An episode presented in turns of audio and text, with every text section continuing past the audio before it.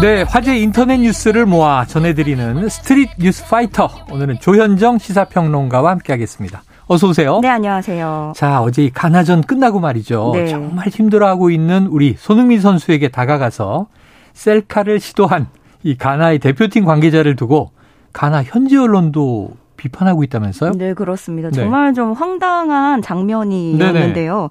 우리 소니 어, 전 세계가 주목했는데 어, 부상 때문에 그 평소 기량을 아. 마음대로 발휘하지 못했잖아요. 얼굴 모습도 가슴 아프고 마스크 때문에도 힘들어하고. 그러니까요. 그 시야 가려지면서 힘들어하는 모습이 되게 안쓰러웠는데 예.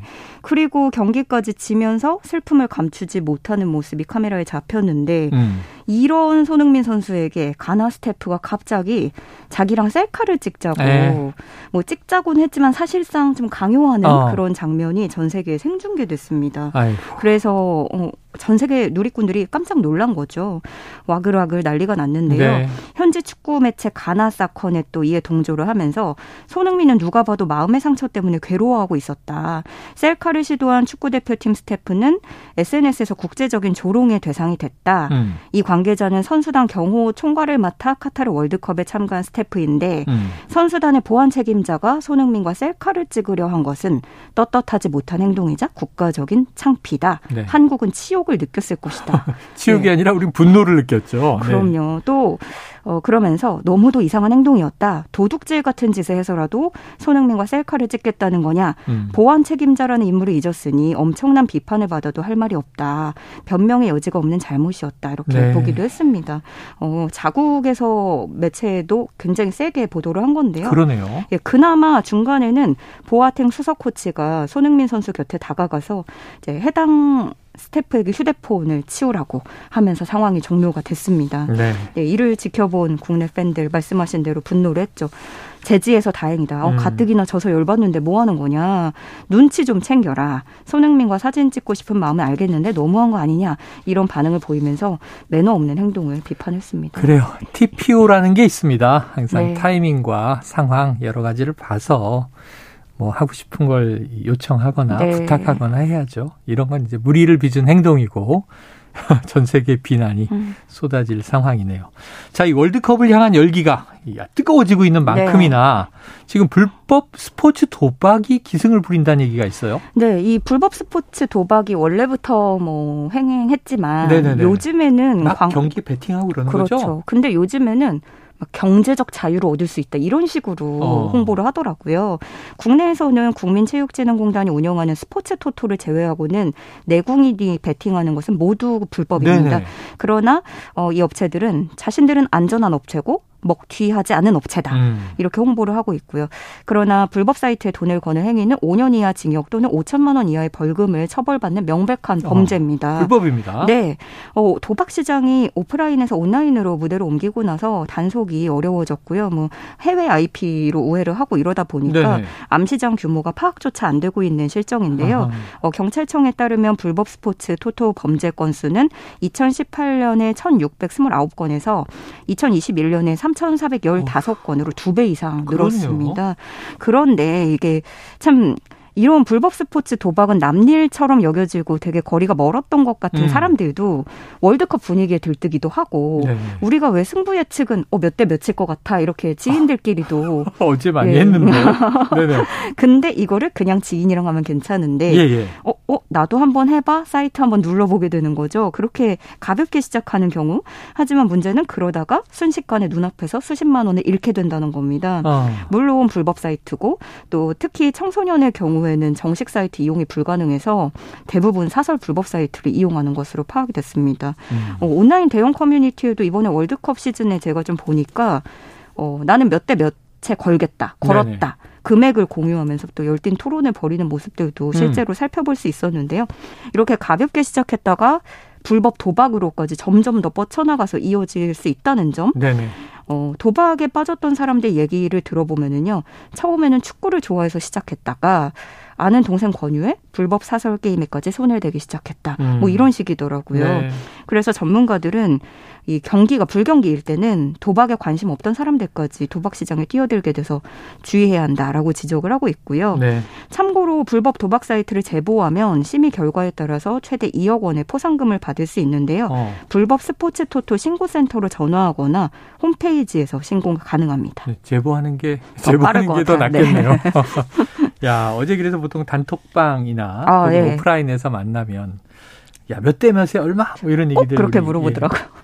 자, 어제 저도 박정호 기자하고 걸었는데 네. 그건 내일 박정호 기자 오면 없던 걸로 이미 다 틀렸어요. 아, 둘다 틀렸나요? 네. 네. 알겠습니다. 자, 잠자던 바이러스가 4만 8,500년 만에 깨어났다. 야, 이거 무슨 블록버스터 아. 재난 영화에나 나오는 얘기인데 네. 이게 사실입니까?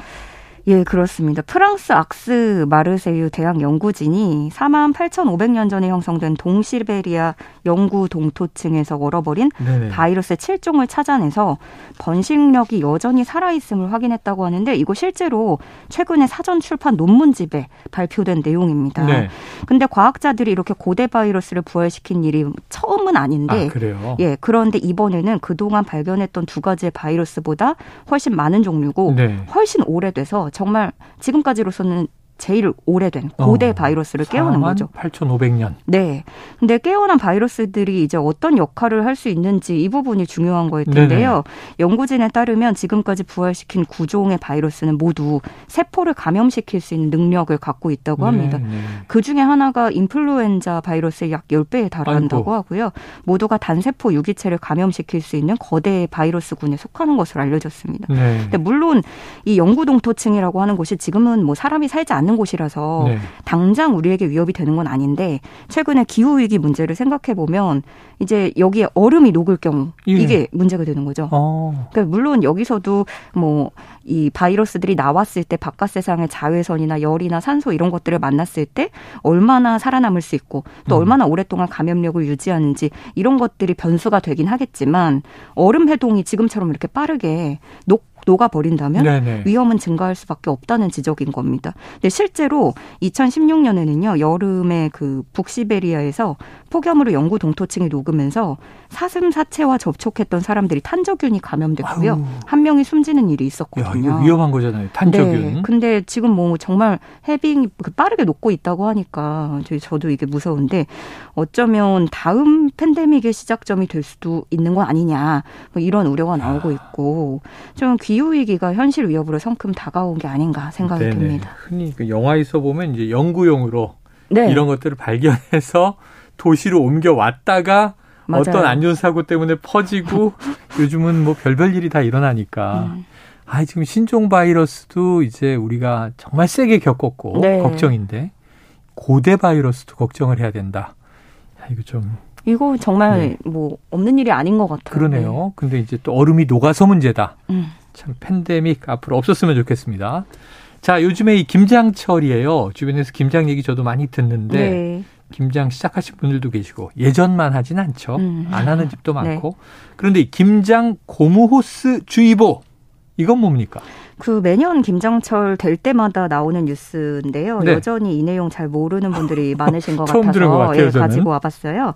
어, 올해 김치 담근 분들 중에서 배추에서 역한 냄새가 나서 다 버리고 김장을 다시 해야 했던 분들이 꽤 계시다고 아, 해요. 그래요? 근데 이 김장하는 게 보통 일이 아닌데 이걸 다 버리고 다시 할 정도면 냄새가 많이 심했다는 거잖아요. 네네. 근데 바로 그 원인은 고무호스 때문이었습니다. 예. 어, 우리가 재료 손질하고 다듬고 뭐 배추 절일 때 물을 끓여와야 되기 때문에 고무호스를 많이 쓰시잖아요. 그렇죠, 그렇죠.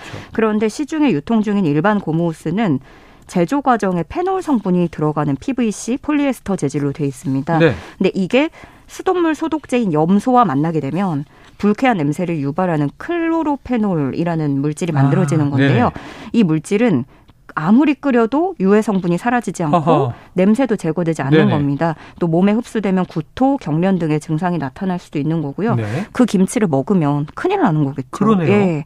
그래서 상수도 사업본부는 김장 재료를 손질할 때 반드시 고무 호스를 쓰지 말고 수도꼭지에서 직접 물을 받아서 사용해달라라고 음. 당부를 했고요. 혹은 무독성 음용 호스나 실리콘 호스를 사용할 것을 권고하고 있습니다. 야, 이건 몰랐네요. 고무 호스가 이게 네. 악취만이 아니라 결국은 실제로 유해하다니까. 그렇죠. 예. 음식물 만들 때 절대 쓰면 안 되겠습니다. 식당에서도 많이 쓰시는데 예, 예. 혹시나 이 이유 모를 냄새가 난다면 좀 생각을 해보셔야 될 것 같아요. 혹시 아파트에서 담그시는 분들 보니까 이제 이 화장실에 아, 욕조에다가 예. 아. 담그는데 호스가 필요 없어요 이때는.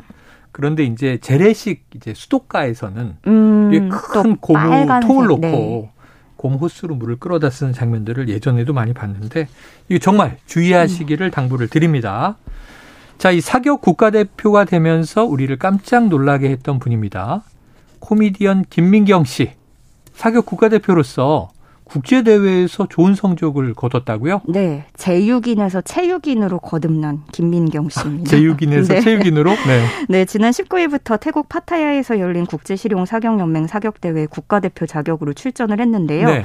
5일차 경기까지 실격 없이 무사히 치러내고 27일에 귀국을 했습니다. 어. 근데 이 대회가 사격대회에서 굉장히 큰 대회예요. 네네. 100여 개국 1,600여 명이 참가하는 국제대회인데 김민경 선수는 345명 어, 가운데 106위, 음. 여성 부문 52명 중에 19위에 올랐습니다. 중상위 올라갔네요. 네. 근데 이게 엄청난 결과잖아요. 40살이 넘고 처음으로 국가대표가 된 데다가 그러네요. 예. 어, 그래서 귀국 후에 자신의 SNS에다가 어, 성적표를 올리고서는 축하해주신 분들 정말 큰 힘이 된다. 아직 완전한 결과가 아니지만 여러분의 사랑을 받으면서 코로나도 이겨내보겠다라고 소감을 전했습니다. 음. 귀국 직후에 코로나에 걸렸거든요. 아. 어, 예. 그래도 이렇게 처음 출전한 국제대회에서 거둔 놀라운 쾌거인데. 예. 이렇게 보면서 저도 좀 희망을 갖는 것 같아요. 아, 그럼요. 네. 새로운 길 응원합니다. 뭐 네. 뭐 요새 인생 이모작 삼모작 시대인데 네. 보면 과거에 이제 배우 이시영 씨가 여성 아, 권투에서 네. 챔피언 된 적도 있고 윤영빈 씨는 이종격 투기 아, 선수로 아, 변신하기도 네. 하고 자 김민경 씨의 미래도 응원해 봅니다. 자 오늘 말씀 여기까지 듣죠. 지금까지 조현정 시사평론가였습니다. 말씀 고맙습니다. 고맙습니다.